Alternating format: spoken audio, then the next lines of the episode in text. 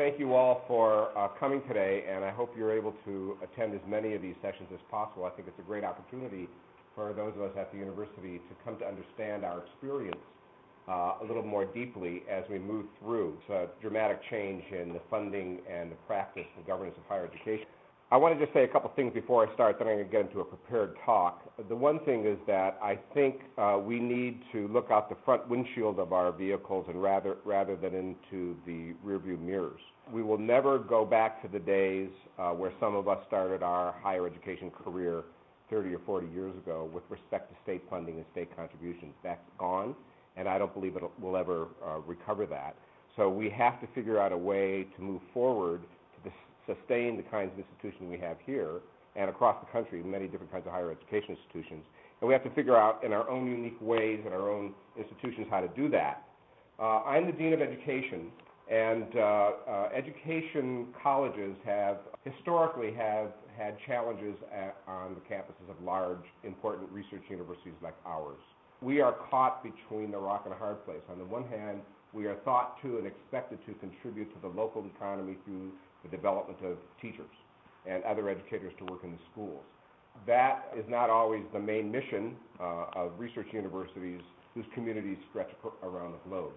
Uh, but we're also research scholars, and our research uh, needs to have the same kind of uh, rigor and value uh, that the researchers do across campus, and to that we contribute as well.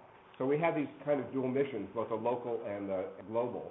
So we're uniquely caught in this kind of conundrum.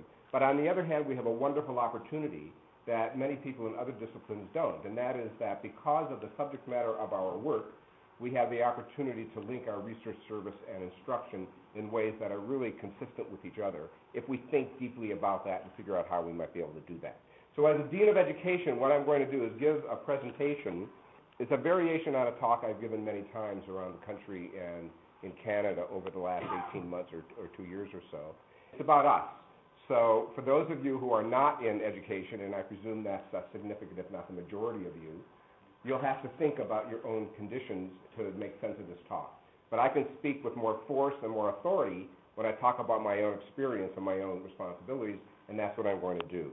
So here we go.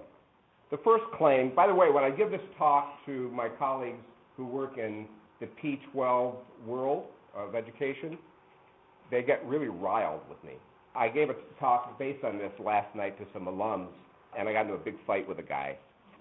It was a fun fight, uh, but because I had the floor, I could bring it to an end before he had a chance.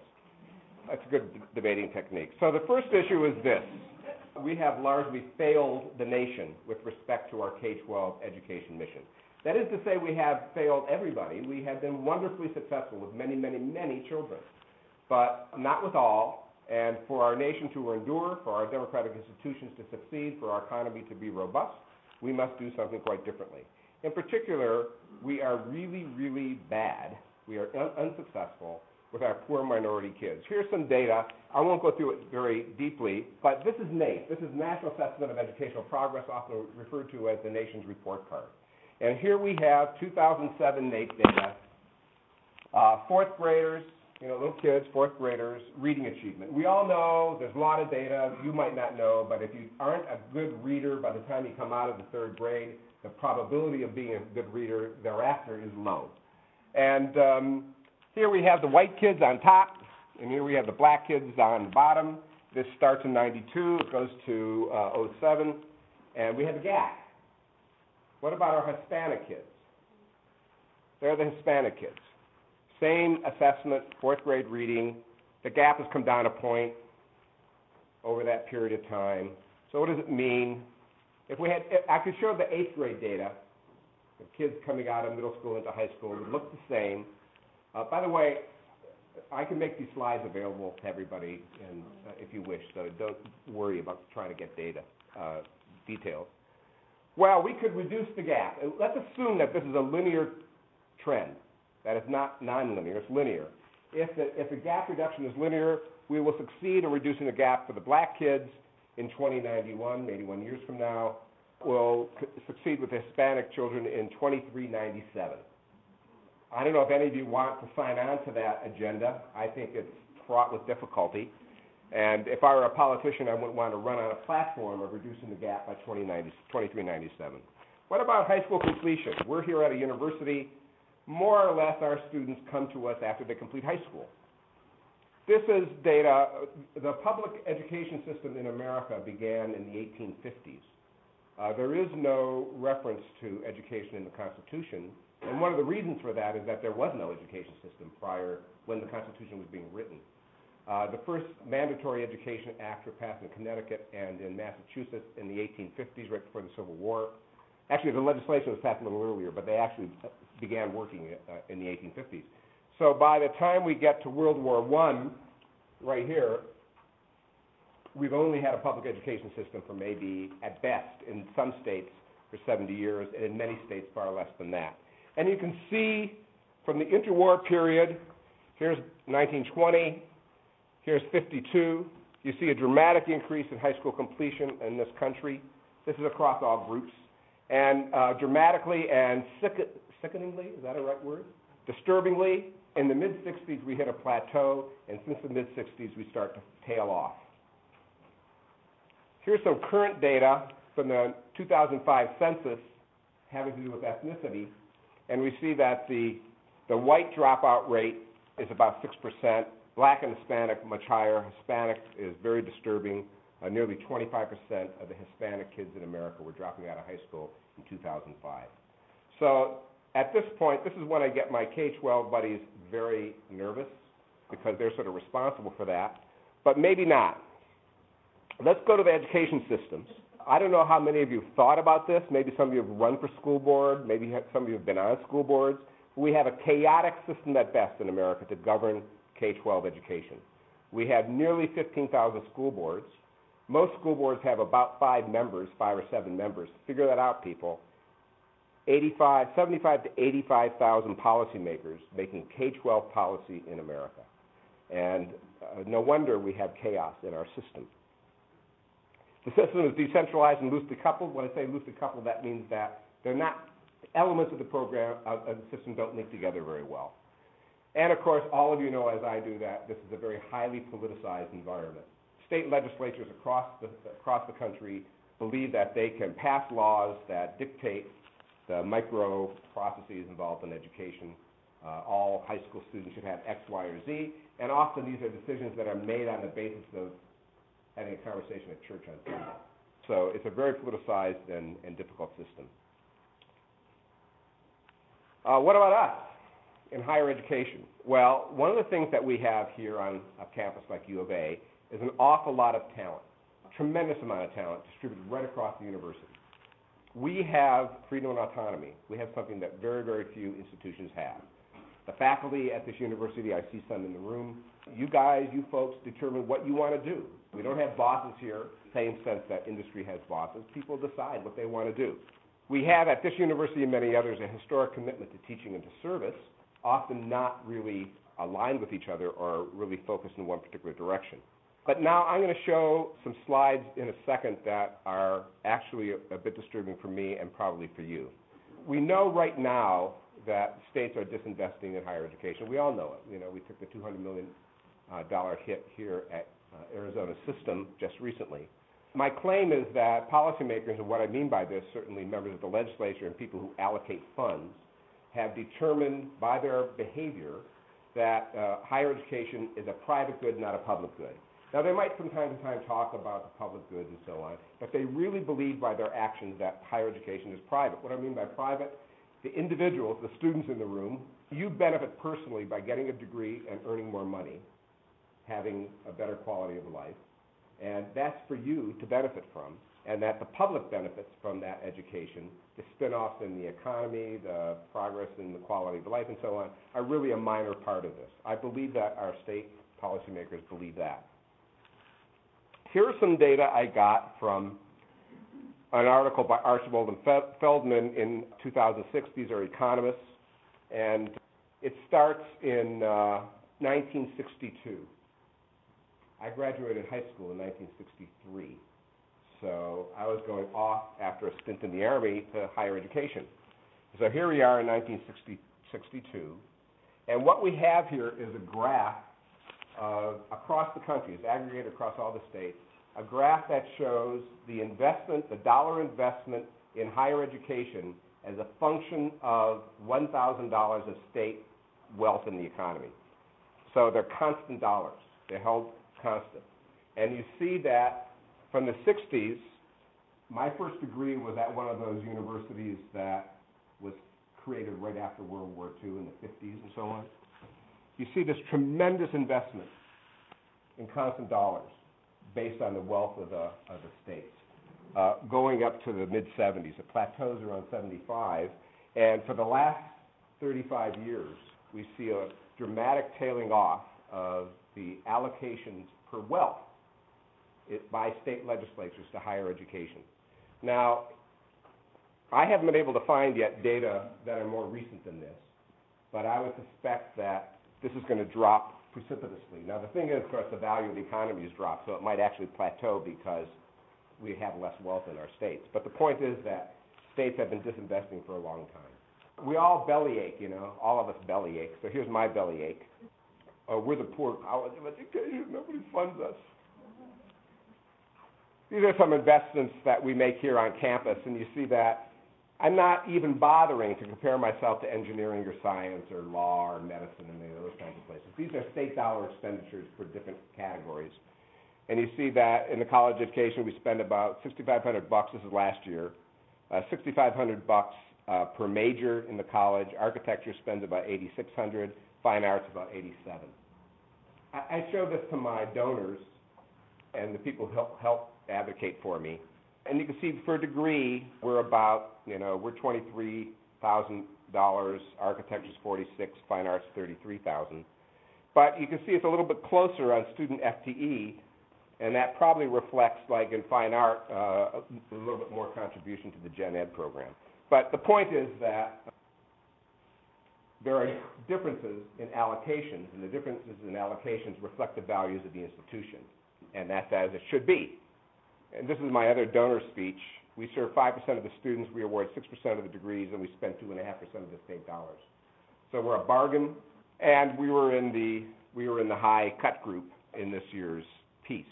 So what I'm going to my argument here, actually, finally getting to the point, is that we're not going to get resources from the University of Arizona and the state legislature in Arizona to get our job done. We're going to have to find other places to get the resources. Now, some of my colleagues in the faculty don't like me to say that. They say it's your job to go back and fight with the legislature. And my response to that is I, I only have one head, and I really don't like to bang it against brick walls. So let's see if I can find partners that might have more money, or at least available money, to do the work. It turns out that the K-12 system, again, I haven't been able to find newer data than 2005. In 2005, in the United States, we spent $536 billion on K-12 education. It's a big investment. Uh, that number is a lot bigger now, even with the cuts, because like in our state, many states have cut higher education more uh, readily than K-12 in the last round.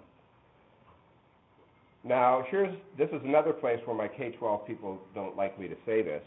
This comes from the National Center for Education and the Economy, a very interesting publication two years ago called Tough Choices or Tough Times. These are those NAEP data that I talked about earlier that when I showed the, the lack of um, closing of the achievement gap between white and minority kids, what's stunning about this is it's flat. And these are constant dollars. The black bars are the state of, uh, are the per pupil expenditures beginning in 1971 and going to 2002, so 31 years. And you can see that the expenditures are going up dramatically. This slide was designed to be shown to business people and to show that if you ran your business this way, if you increase your costs by two and a half times and your productivity didn't go up, you would not be in business. And it, and it was designed to make business people anxious about our education system, and it succeeds generally. This stuff does make you anxious. The driver on this, by the way, the biggest driver on this is a reduction in class size, which is something that uh, teachers groups have been promoting for many, many years. If you, if you have 50 kids in a class or 45 kids in a class and you drop it down to 30 or 28 or 25, you increase the cost dramatically, and that's the main driver on these increased costs. So I'm going to finish pretty soon, but anyway, the point there I'm going is that we have to enter in all, into all these kinds of partnerships, partnerships with lots of different organizations. And that actually, uh, now we get to the university, that's actually what I'm doing. My, I see my role as dean, a dean of a, of a college as developing the vision for how we can create the organization that is sustainable, economically sustainable, to achieve our goals. Um, if we succeed at this through these kinds of partnerships, I think we can leverage our, our, our shrinking funds. Uh, we can get political support, support. For us in education, that's extremely important. I don't know if it is in some of the other disciplines at the university. And uh, our work has to be uh, worthwhile. There are some institutional barriers because a lot of people think that having direct impact on your local uh, community is not our role. There are T&P and other issues that are important to think about. How would we do it? I'm going to pass on this one, and I'll go to some other stuff. How did I get to this position? When I was at University of Michigan, I ran a center called the Center for Learning Technologies in Urban Schools, and we were partners with Detroit and Chicago Public Schools. And we did very high quality applied research that produced curriculum, software, teacher professional development approaches that made a huge difference in the children of Detroit. We increased pass rates on science mandated exams by 20% a year in a system where hardly anyone was passing. So it struck me, and we published material, we published our work in the best education journals and the best science education journals and psychology journals. So it convinced me that we can do these things simultaneously. We can do these partnerships. We can work with people who have real challenges. We can help them in their endeavors. And let, let me talk quickly because I'm going to run out of time, right? Yeah, okay, so let me give some examples. The College of Education here is a small organization. Uh, when I got here in 2003, we had 65 tenure stream positions. So it's really, it's one of the smaller colleges. We now have 57, and I think we're headed to the 40s in the near future. Um, and that would be nice if we sustained ourselves in the high 40s.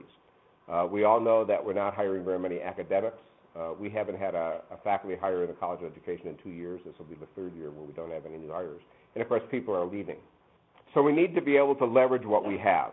And we do these things right now. It's my job to create the right context for this, to find the partners in P20 education, other higher education, early education environments, to engage in collaborative research, and to be involved in policy. Uh, that means that I have to recruit the right people. I'm very much involved in that. We have to create the right norms for behavior. That means things like T&P, what counts, what doesn't count. And we require leaders, department heads, and so on, who really buy into this vision. I'm going to give some examples of what we're actually doing in the College of Education right now to do this. And this actually involves virtually no state dollars. Let's start with one. I created when I came here the Pima Educational Research Collaborative. This is really small potatoes work, but it really creates a setting for the more complex work to follow. So I go to places like the Raytheon Corporation, uh, who's committed to education, and I ask them every two or three years for a little money. They give me twenty or thirty thousand dollars, and other donors do the same thing. And I create a pot of about fifty thousand dollars a year, forty to fifty thousand dollars a year, then I, I go to school districts. I talk to superintendents and to uh, leaders in school districts, and I ask them if they have a particularly challenging problem where a small investment of resources might help them solve that problem. And then if they have one, I, and they do, I then go find a faculty member who might be interested in working on that problem with a little bit of resources to do it. Here's an example. Some of you might know about the Mammoth San Manuel School District. It's over on the north slope of the Catalinas. It's a mining community, and the mine has run out, so it's really very poor. They have a lot of Hispanic kids there, and one of their challenges is making sure that their Hispanic kids in the early grades learn how to read. Now, it turns out that we have some really great faculty at the University of Arizona College of Education who are experts, world experts on this. One of them is Chris Silva Iddings, who's done this kind of work with young children for a long time. And so what we did is I, I put up ten thousand bucks. Ron Rickles, the superintendent at Mammoth San Manuel, put up five thousand bucks. We had fifteen thousand dollars. In some places in the, in the university, they wouldn't even bother worrying about fifteen thousand dollars, it's rounding error. But in our little place, fifteen thousand bucks really, it's true, I think. I don't know, in the College of Science, I don't even think you have, you know, everything is, you end at six figures, don't you? That's, where you put the decimal. So she worked on that project. She did really great work. She actually helped them. She, be, she built models for Mammoth San Manuel. So their teachers now have better ways of teaching those youngsters. She published articles in good journals. So we did good applied educational research, and we did good simultaneously. So we have a whole bunch of these examples in PERC that I've been doing over the years with TUSD. Here, I'll show you one from TUSD. TUSD came to us, they have an elementary science program that involves NSF-funded curricula. So they have the materials, and they have some ways of teaching the teachers how to use the materials, but they didn't have an assessment system to assess whether their kids were successful. So we invested in a project with a couple faculty members here and with TUSD's science educators, and we, we developed these assessments. Out of those assessments came partnerships. Our science ed faculty and their science ed curriculum specialists got to know each other really well. They also have a place over at TUSD called the Cooper Camp Cooper. Some of you might know about Camp Cooper. In the foothills in the Tucson Mountains. It's a place for kids to go out and experience the desert, and learn a little bit about the desert. It's been around for a long time. It was getting pretty long in the tooth. It was getting a little run down. They were running out of energy to do the programming. We agreed to take over the programming for Camp Cooper, and they agreed to maintain the physical facilities, and they did they being TUSD. We took over the programming. We developed programs. It's now a regional center for uh, sustainable uh, education, sustainability and environmental education for the whole region. We run those programs. We bring kids and teachers through from around the region to uh, uh the Cooper Center for Environmental uh, Learning. We went to Qwest, and Qwest gave us some money to uh, get solar collectors and water reclamation um, equipment and so on, so that it really is turning out to be a great point. So the idea here is that you can leverage that to other projects. We now have a bigger project funded by Science Foundation Arizona, also grown out of this, that involves corporations in, the, in our community that provide summer internships for early career math and science teachers. They get paid at industry rates, which is higher, not surprisingly, than what they get paid in the school districts. They come here and they do a master's degree that's offered by the College, College of Education and the College of Science. Um, and we leverage the quality of science education in the region through that. So we, the, the, the point here is that we have these kinds of collaborative projects. I think that's really the future of the College of Education. ASU produces 1,500 teachers a year. NAU produces about 900 or 1,000 teachers a year. We produce about 300 teachers a year. Our future is not going to be in large numbers. In fact, my guess is that we will even shrink those numbers. Our future is going to provide value through our applied research and development for those organizations, and they will help us fund it. Now, I think I've gotten, I've got a lot more examples, but I'm going to stop and get to my, no, I want to talk about this one. I have to talk about this one because it's Jenny. Project SOAR was originally developed by a federal grant back in the 90s. When Jenny Lee came here from the University of California, Los Angeles, she brought with her a model for engaging undergraduates in service learning. So we went to the Helios Foundation, which is a fairly wealthy foundation here in Arizona that funds education, and we asked them for $250,000 to help support this program. They did. We went to one of our other donors, and she provided an additional $135,000. We now have a program, an undergraduate course called Student Access Outreach and Resiliency. And uh, that program, uh, the students who take this course are not education students. They're from a- across campus. Very few education students take it. It's a 300 level course. They take the course and they learn about service learning. They learn about the value of, of uh, learning through providing service. And then they mentor middle school kids from around the region. And we give them a little stipend for doing that kind of work. They learn a lot about themselves as, as undergraduates. They provide an enormously valuable service to these children, particularly giving these children in middle school a sense that they too can get to college. This is really important, increasing the aspirations of children as they, before they get into the high school years. And Jenny does fabulous research. She publishes these articles in the best journals and books. And so, again, we've brought together all these different missions. So, our educational system's desperate. They need a lot of help, and we have the talent. We just have to figure out a, a, a pathway to take our talent to uh, be brought to bear on those on those uh, problems. We can't rely on university budgets to do this, so we have to leverage through all sorts of uh, partnerships, and we have to really think differently about our work. And I think that that uh, we can be successful if we do it that way. So I stop.